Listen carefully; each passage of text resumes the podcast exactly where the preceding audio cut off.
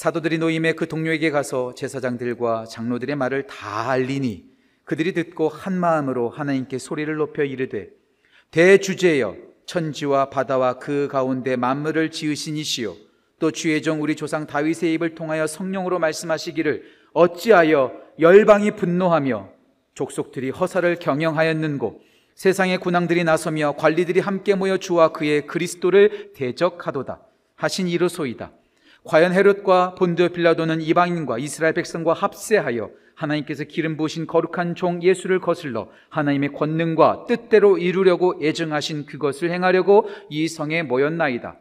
주여, 이제도 그들의 위협함을 굽어 보시옵고 또 종들 하여금 담대히 하나님의 말씀을 전하게 하여 주시오며 손을 내밀어 병을 낫게 하시옵고 표적과 기사가 거룩한 종 예수의 이름으로 이루어지게 하옵소서 하더라. 빌기를 다음에 모인 곳이 진동하더니 무리가 다 성령이 충만하여 담대히 하나님의 말씀을 전하니라. 아멘. 하나님의 말씀입니다. 자리에 앉으시겠습니다.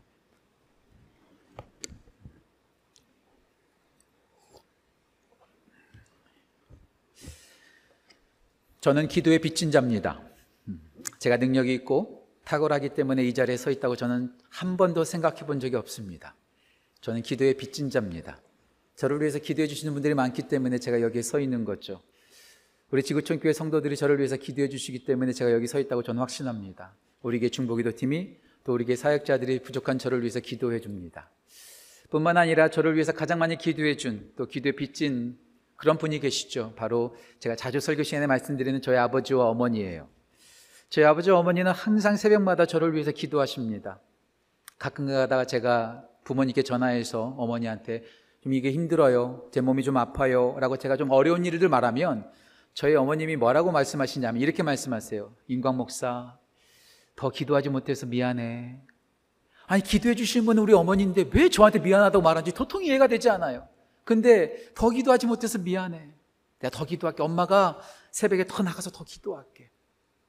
제가 여기 서 있는 이유, 바로 기도 때문에 저를 위해서 기도해 주시는 분들 때문에 제가 여기 서 있습니다. 저는 기도의 빚진 자요. 기도를 받고 있기 때문에 가장 복받은 사람이라고 저는 확신합니다. 기도의 빚진 자이기 때문에 가장 복받은 사람이라는 말.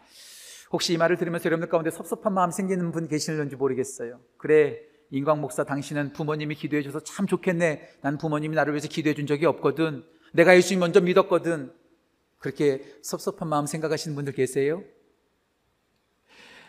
저만 기도에 빚진 자요, 저만 복받은 사람이 아니라 얘들 모두가 기도에 빚진 자고 또 복받은 사람들이십니다. 왜냐하면 부모님이 설령 기도해 주지 못한다 할지라도 가장 최고의 분이 우리 위해서 기도해 주시거든요. 그분이 바로 우리 예수님이십니다. 예수님께서 우리를 위해서 기도하고 계세요. 아니요, 2000년 전에 우리를 위해서 기도하셨어요. 요한복음 17장에 보면 대제사장적인 기도가 등장하는데 예수님께서 우리 자신에게 주신 사람들을 위해서 기도하고 계세요. 에이, 목사님, 그때 제자들을 위해서 기도하셨겠죠. 그때 자신을 따, 예수님을 따르던 여자들을 위해서 기도하셨겠죠. 예, 물론 그럴 수 있습니다. 하지만 예수님께서 거기서 기도를 스탑하지 않으세요. 요한복음 17장 20절에서 예수님께서 이렇게 기도하십니다. 제가 읽어드릴게요. 내가 비옵는 것은 이 사람들만을 위함이 아니요. 또 그들의 말로 말미암아 나를 믿는 사람들도 위함이니 당시의 제자들을 위해서 기도하셨습니다. 당시에 자신을 따르던 많은 사람들을 위해서 기도하셨지만 그들만을 위해서 기도했던 것이 아니라 그들을 통해서 복음을 듣고 말 말씀을 듣고 예수님을 믿을 사람들을 위해서도 미리 기도하셨습니다. 우리 모두를 위해서 2000년 전에 미리 기도하셨다는 것이죠. 2000년 전에만 기도하셨을까요? 네, 아닙니다. 로마서 8장 34절 말씀 부활하신 예수님께서 하나님 우편에서 우리를 위해서 지금도 기도하고 계십니다. 히브리서 7장 24절과 25절 말씀 그는 항상 살아서 우리를 위해서 기도하신다라고 말씀하고 계세요. 예, 저만 기도에 빚진 자요 저만 복 받은 사람들이 아니라 우리 모두가 예수의 기도를 빚진 자들이요 가장 복 받은 사람이라는 사실 분명히 믿으시기를 간절히 소원합니다. 우리 모두는 기도에 빚진 자입니다.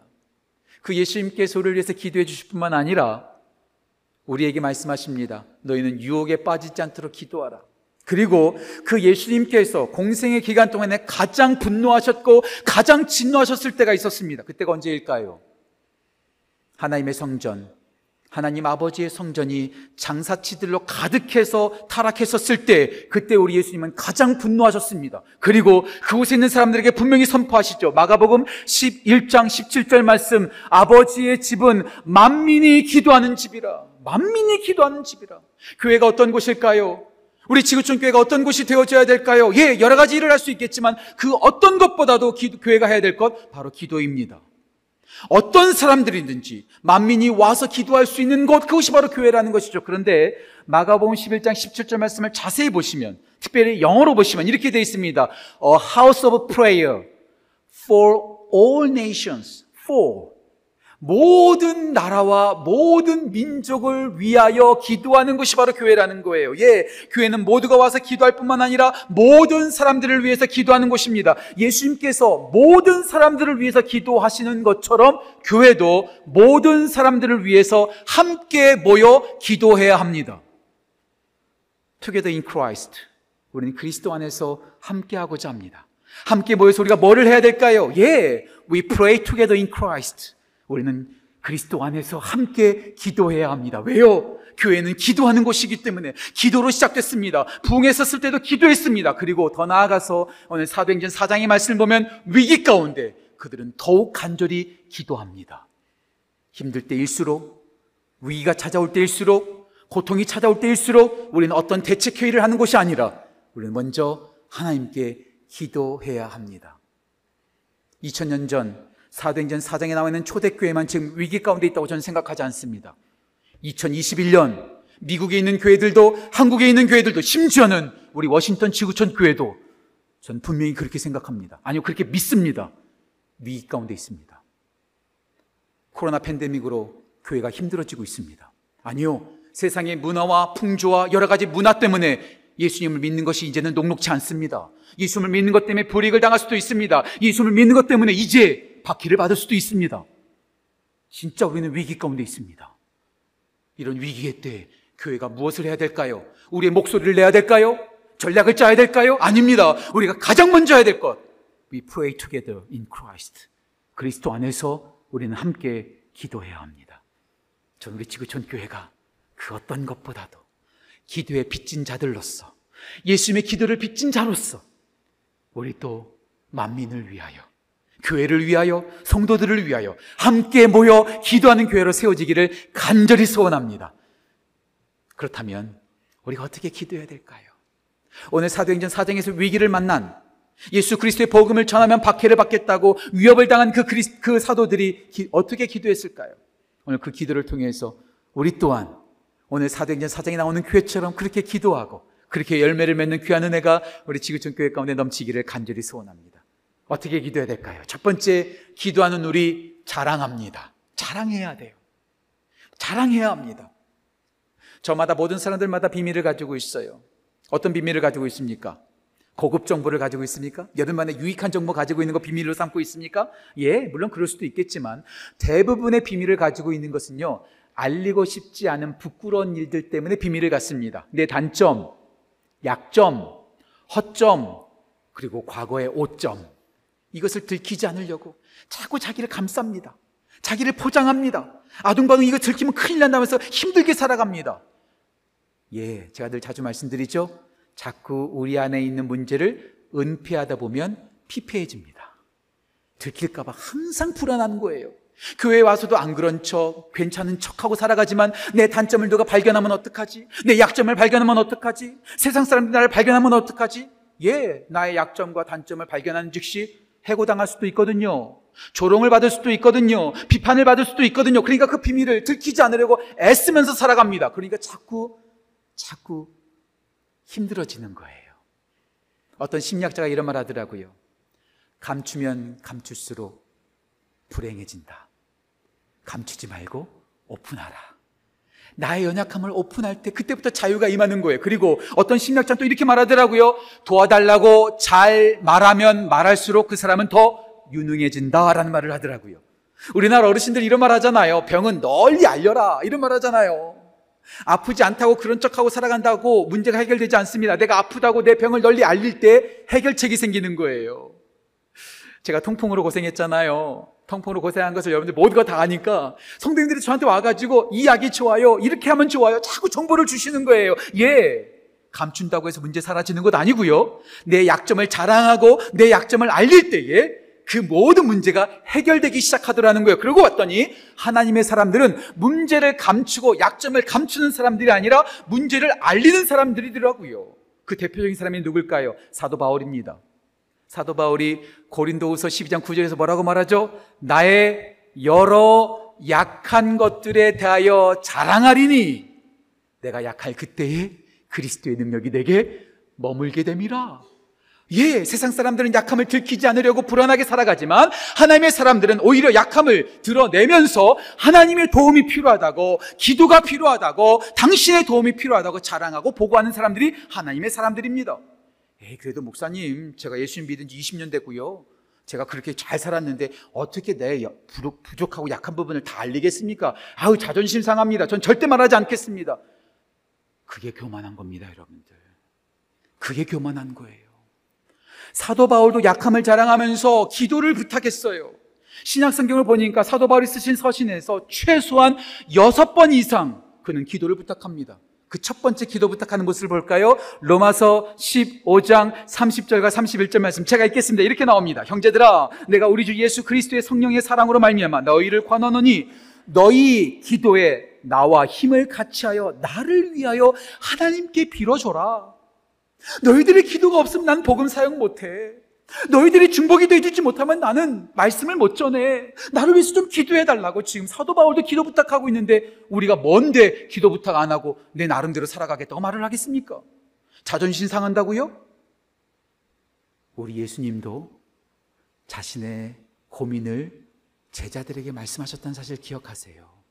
마태복음 26장 38절 제자들에게 이렇게 말씀하시죠. 이에 말씀하시되 내 마음이 매우 고민하여 죽게 되었으니 여기는 너희는 여기 머물러 나와 함께 깨어 있으라. 아니 우리 예수님도 힘들다고 우리 예수님도 고민하고 있다고 너희들이 필요하다고 너희가 내 곁에 있어서 나와 함께 있어 달라고 예수님께서 말씀하셨는데 우리가 뭔데 그런 척 안 그런 척 괜찮은 척 하면서 살아가겠습니까? 우리의 문제를 감추지 마십시오.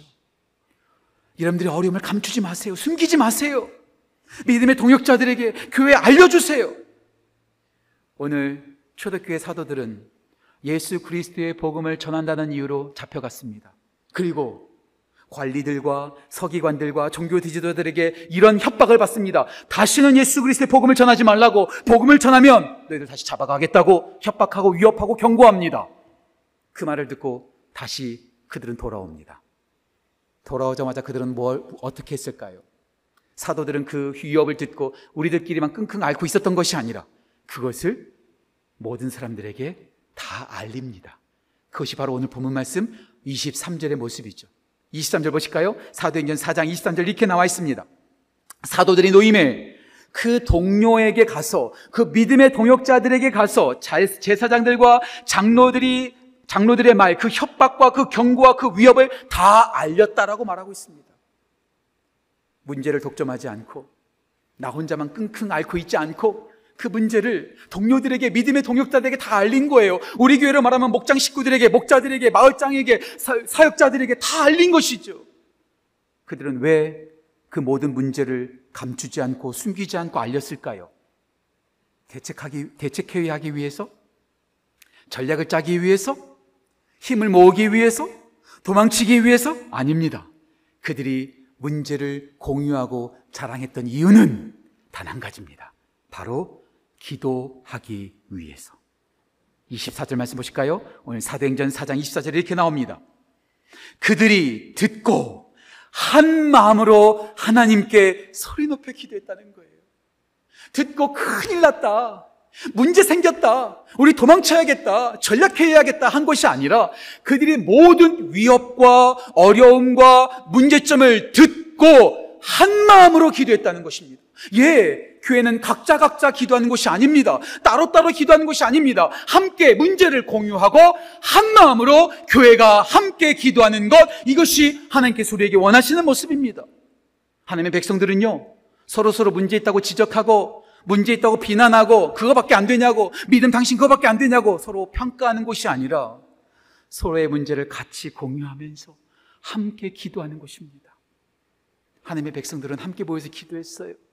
사무엘상 7장을 보면 사무엘이 이스라엘 백성들을 미스바에 모여서 함께 기도합니다. 역대, 역대하 20장을 보면 여호사박 군대가 모압과 암몬과 세일산의 고족이 쳐들어올 때 그들은 함께 모여서 기도합니다. 에스라가 이스라엘로 귀환하기 직전에 강가에 모여서 함께 기도합니다.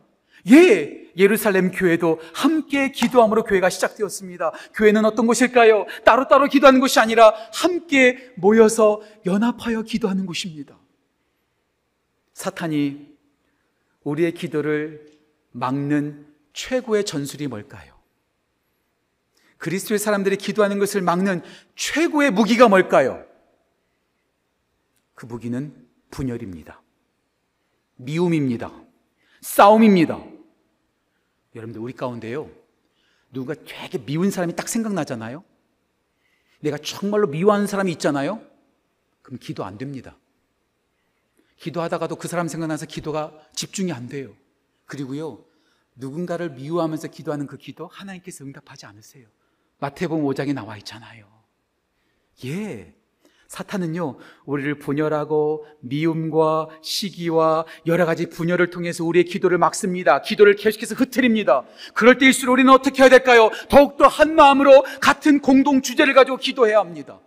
그래서 사도 바울이 성령을 통해서 디모데에게 이렇게 권면하죠. 디모데 전서 2장 8절 말씀. 그러므로 각처에서 분노와 다툼이 없이 거룩한 손을 들어 기도하기를 원하노라. 분노를 하지 말고, 화내지 말고, 다투지 말고, 한 마음 한 뜻으로 함께 기도하라. 전 우리 교회가 개인 기도도 있지만 함께 기도하는 귀한 은혜를 경험하기를 간절히 소원합니다. 함께 기도할 때, 연합하여 기도할 때, 그 기도의, 기도의 시너지가 더 훨씬 놀라운 것이죠. 우리 예수님께서 그렇게 약속하셨잖아요. 우리 말씀 같이 한번 읽어볼까요? 마태복음 18장 19절 말씀. 영상을 보고 함께 읽었으면 좋겠어요. 마태복음 18장 19절 같이 읽겠습니다. 진실로 다시 너에게 이르노니 너희 중에 두 사람이 땅에서 합심하여 무엇이든지 구하면 하늘에 계신 데 아버지께서 그들을 위하여 이루게 하시리라. 아멘.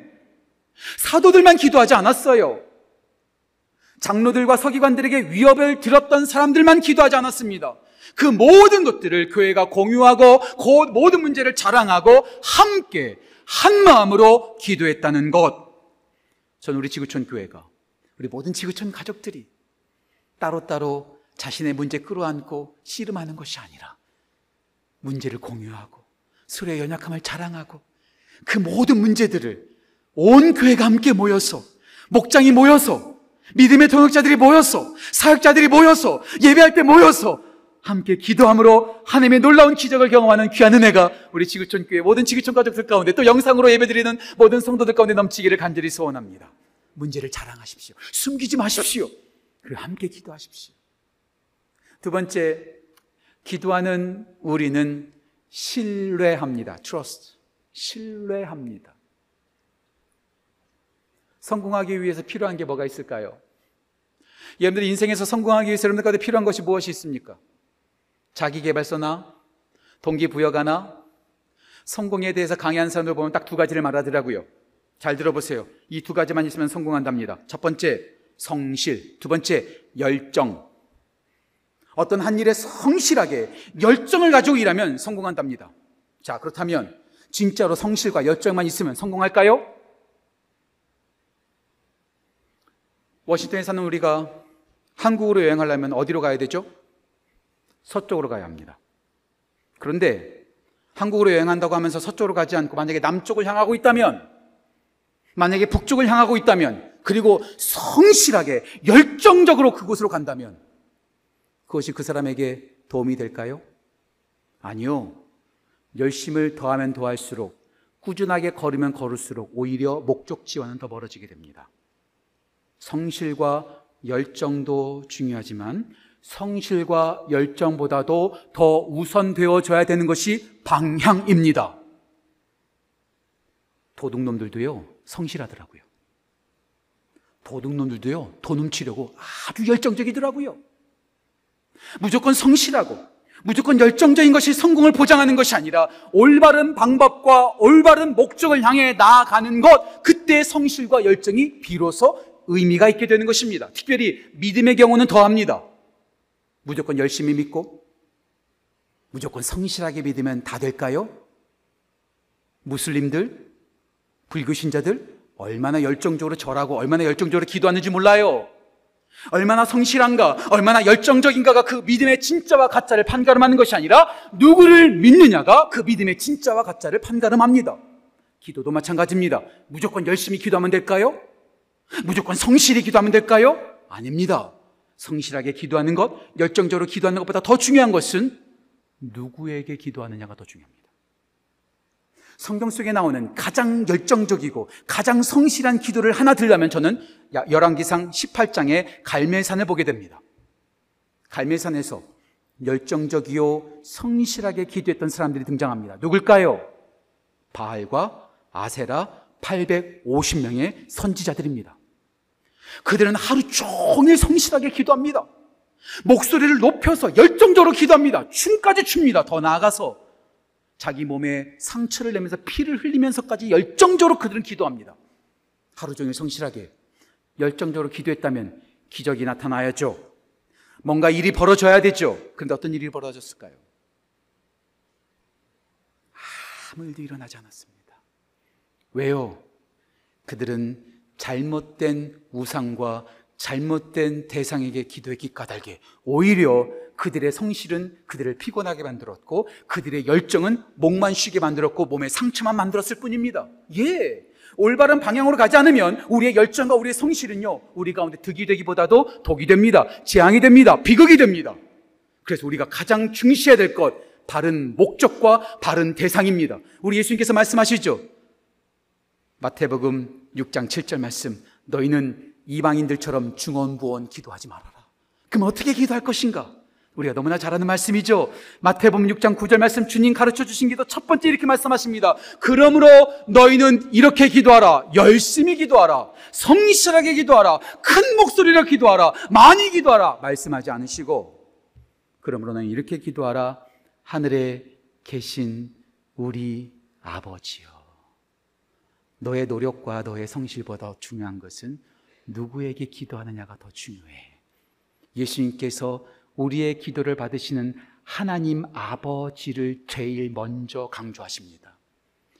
우리의 기도를 trust 하지 마십시오. 내 기도의 기술과 내 기도의 시간과 내 기도의 열정을 trust 하는 것이 아니라 우리의 기도를 들으시는 그 하나님을 트러스트 하는 것. 제가 늘 자주 말씀드리죠. 기도는 능력이 없습니다. 기도가 능력 있는 것이 아니라 기도를 들으시는 하나님이 능력 있으십니다. 그래서 우리는 기도하는 우리를 신뢰하는 것이 아니라, 기도하는 교회를 신뢰하는 것이 아니라, 함께 기도하는 기도 동역자들을 신뢰하는 것이 아니라, 우리의 기도를 들으시는 하나님을 신뢰해야 합니다.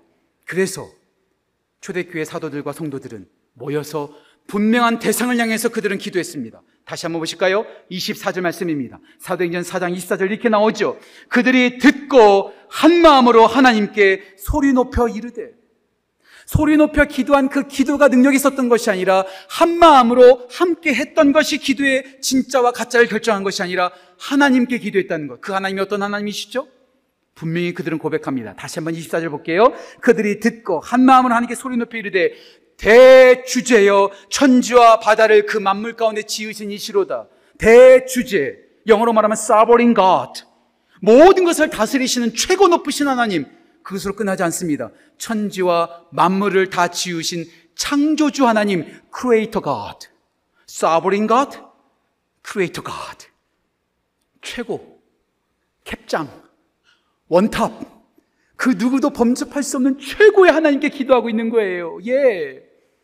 아무리 우리가 날고 긴다 할지라도, 우리가 아무리 많은 사람이 모였다 할지라도, 하나님 한 분 앞에서 우리는요, 아무것도 아닙니다.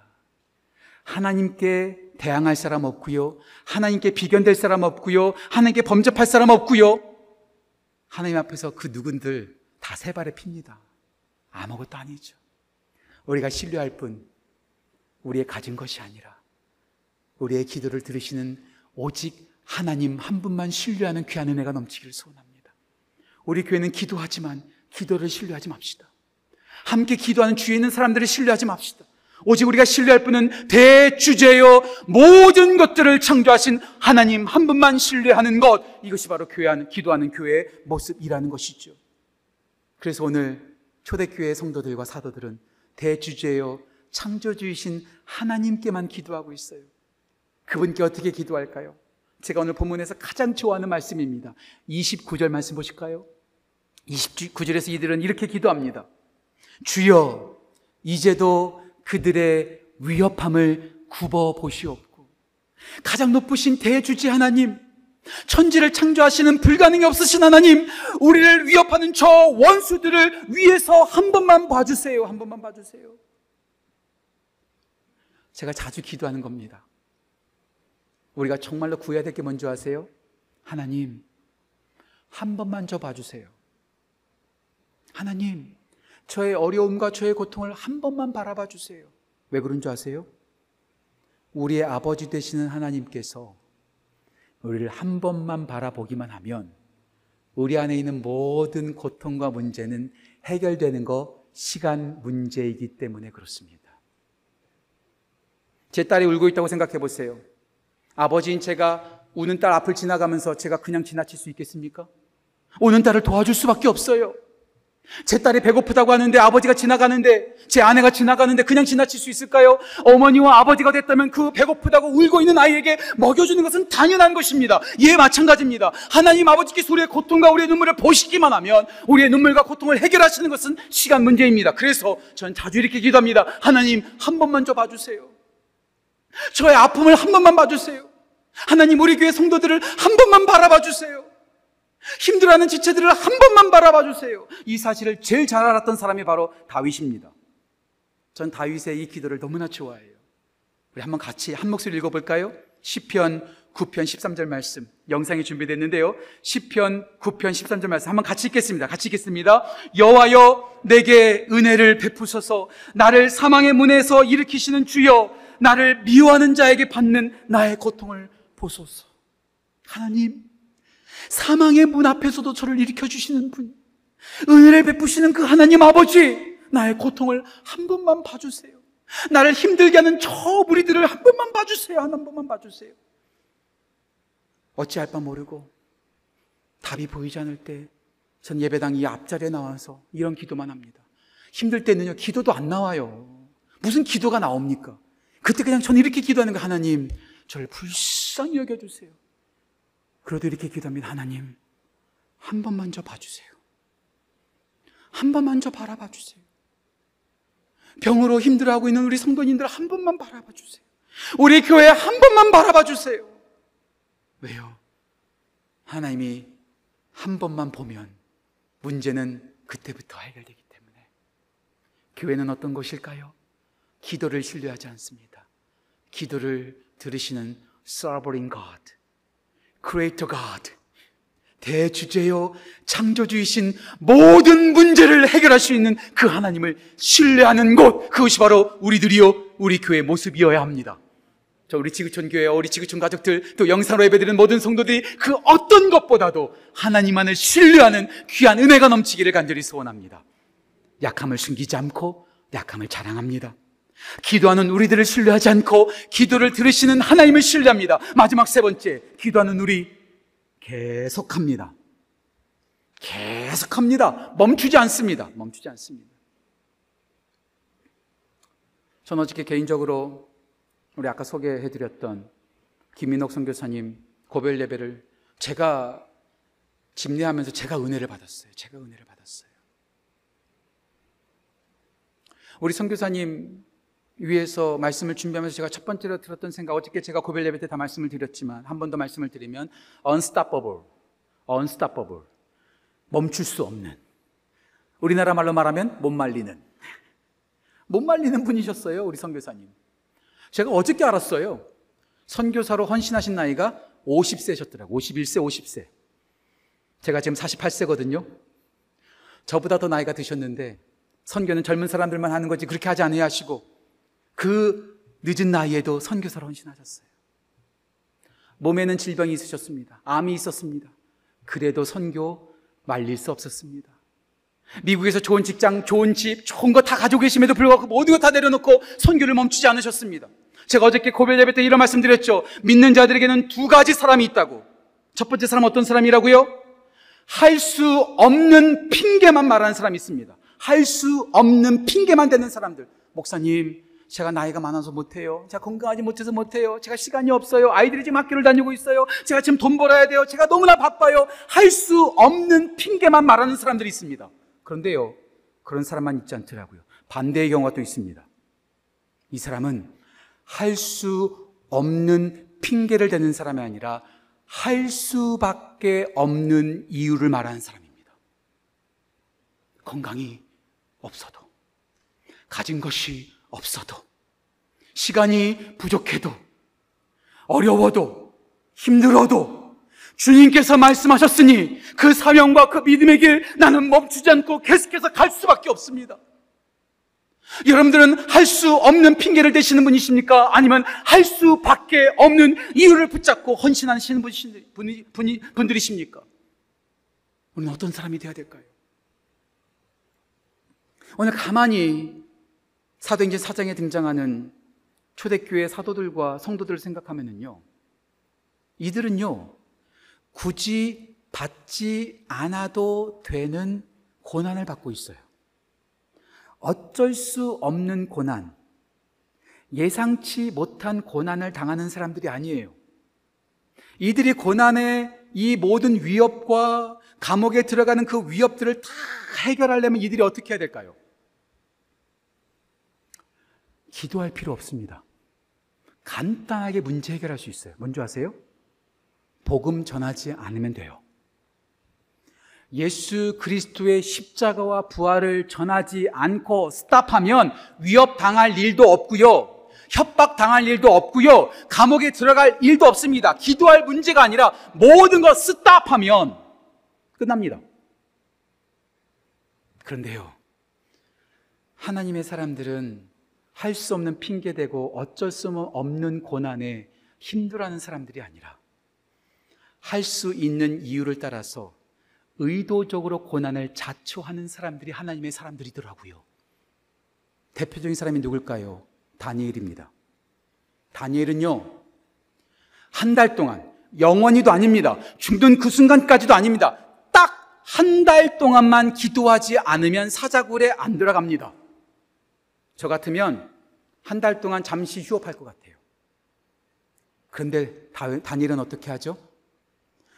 왕의 조서에 어인이 찍힌 줄을 알고서 이 말은 무슨 말이냐면 한 달 안에 기도하기만 하면 사자굴에 들어간다는 것을 알면서도 할 수 없는 핑계 되지 않고 그 고난의 길을 자초하는 거예요.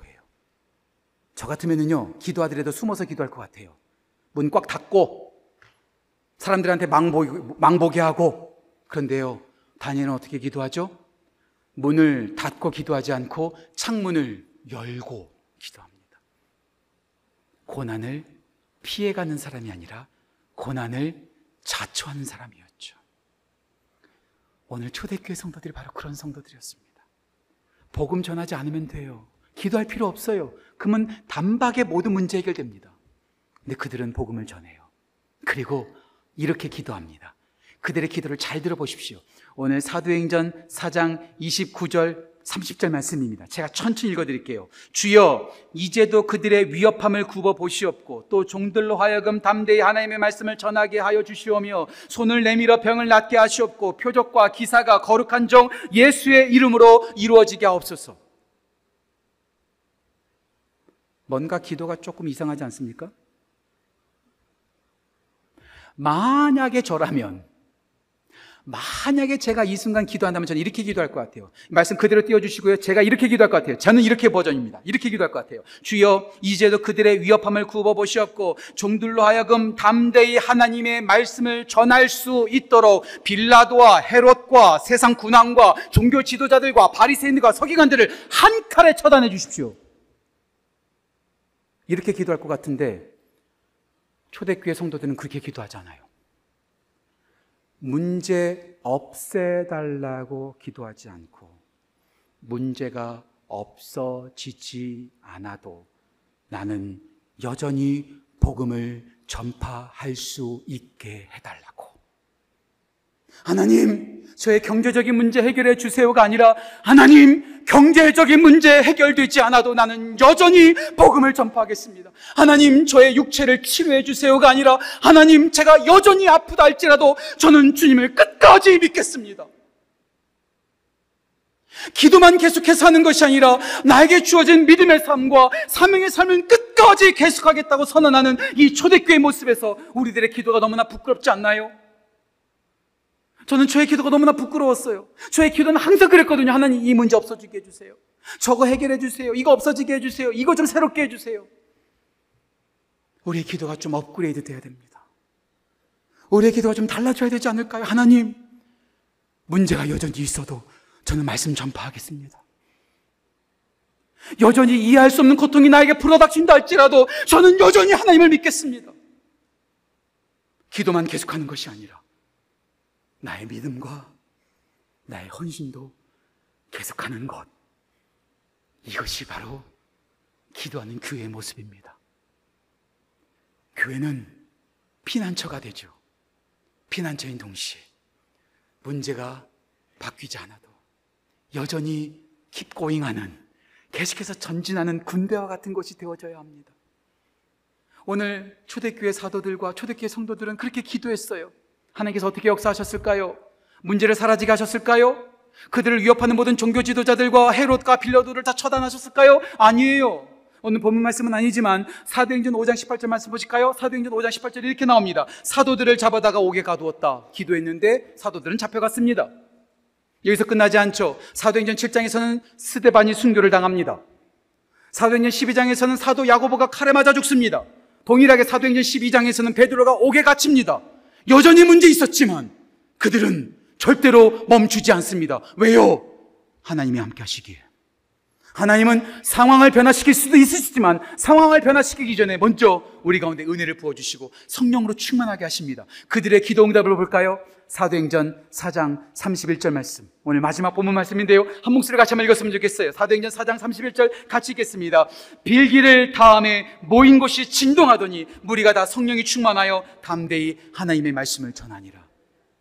문제를 해결해 주지 아니하시고 문제 가운데 있는 자들에게 은혜를 부어 주시고 성령으로 충만하게 하셔서 계속해서 사명을 따라 살아갈 수 있도록 역사하신 것이죠.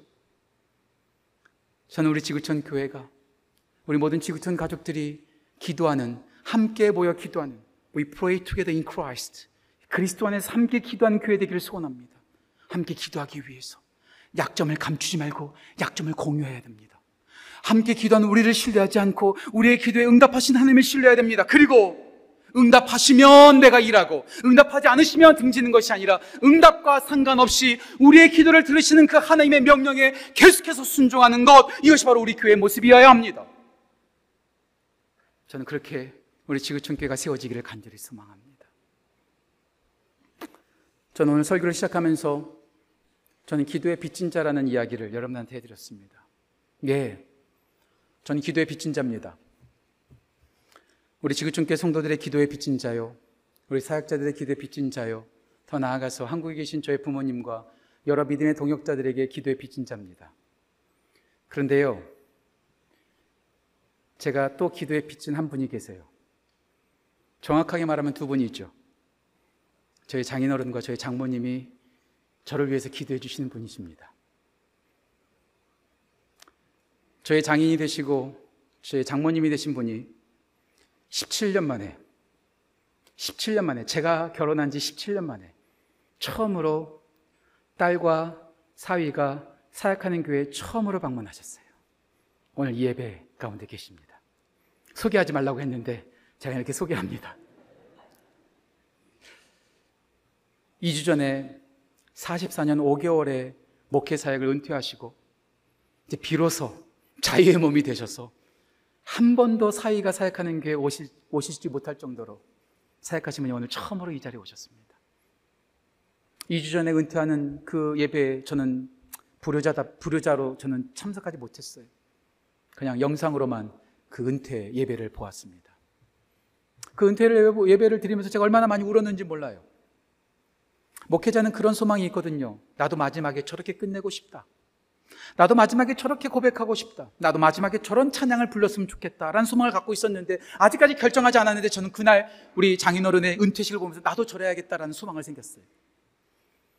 장인어른이 마지막 은퇴하는 순간까지 교회를 건축하셨거든요. 안 하셔도 돼요. 다 해봤자 다 후임자가 다 먹는 거거든요. 그런데 안 하셔도 되는데 끝까지 교회를 건축하시는 거예요. 교회 건축이 시작되면서 기도할 처소가 없으셨다는 고백을 마지막 은퇴 예배에서 말씀하시더라고요.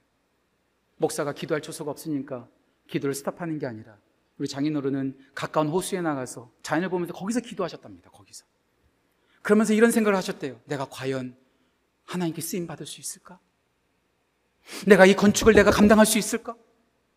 흘러가는 물들과 흘러가는 잔을 보면서 너무나 힘들더라는 거예요. 그 순간 우리 장인어른이 이렇게 고백하더라고요. 그리시네가에 있는 엘리야가 생각나더라. 엘리야도 똑같이 아합의 위협 속에서 피해 있으면서 그리시네가에서 흐르는 졸졸졸 시냇물을 보고 있었을 터인데 그는 어떤 생각을 했을까? 생각하다가 갑자기 이런 생각을 하셨다는 거예요. 문제를 보지 말고 하나님을 보자. 그러면서 갑작스럽게 찬양을 하기 시작했대요. 어떤 찬양이었을까요? 주 하나님 지으신 모든 세계 내 마음속에 그리워 볼 때 하늘의 별 울려 퍼지는 대성 주님의 권능 우주에 찬네 주님의 높고 위대하심을 내 영혼이 찬양하네 내가 아니라 환경이 아니라 천지 만물을 창조하신 하나님이 있으시기에 나는 할 수 있다. 우리는 그 모든 것을 감당할 수 있다. 그리고 장인어른이 마지막 이렇게 고백하더라고요. 내가 한 것이 아니라 나는 그저 쓰임 받았을 뿐입니다. 하나님께서 하셨습니다. 그러면서 마지막에 이 찬양을 부르는데 이거다, 이거다, 이거다. 나도 마지막에 은퇴할 때 이 찬양 불러야지. 이 찬양 불러야지. 내가 한 것이 아니라 우리를 사랑하시고 우리의 기도를 들으시고 나보다도 나를 더 사랑하시고 나보다도 교회를 더 사랑하시는 그 주님께서 모든 것을 이루심을 고백하고 인정하는 것. 오늘 캐티 전사님께서 말씀 함께 나누셨 것처럼 심리원이 고백한 고백. 나는 쇠해야겠고 그만 흥하여야겠다. 예, 기도하는 교회의 특징은 무엇일까요? 기도를 통해서 하나님을 높입니다. 그리고 그 기도를 통해서 모든 사람들에게 하나님을 알려줍니다. 전 우리 교회가 목사 때문에 유명해지지 않고 건물 때문에 유명해지지 않고 그 어떤 것 때문에 유명해지는 것이 아니라 우리 기도에 응답하시는 하나님 때문에 유명해지고 그 하나님만을 자랑하고 그 하나님만을 찬양하는 우리 지구촌 교회, 우리 지구촌 가족 또 영상으로 예배드리는 모든 성도 되시기를 주님의 이름으로 축복합니다.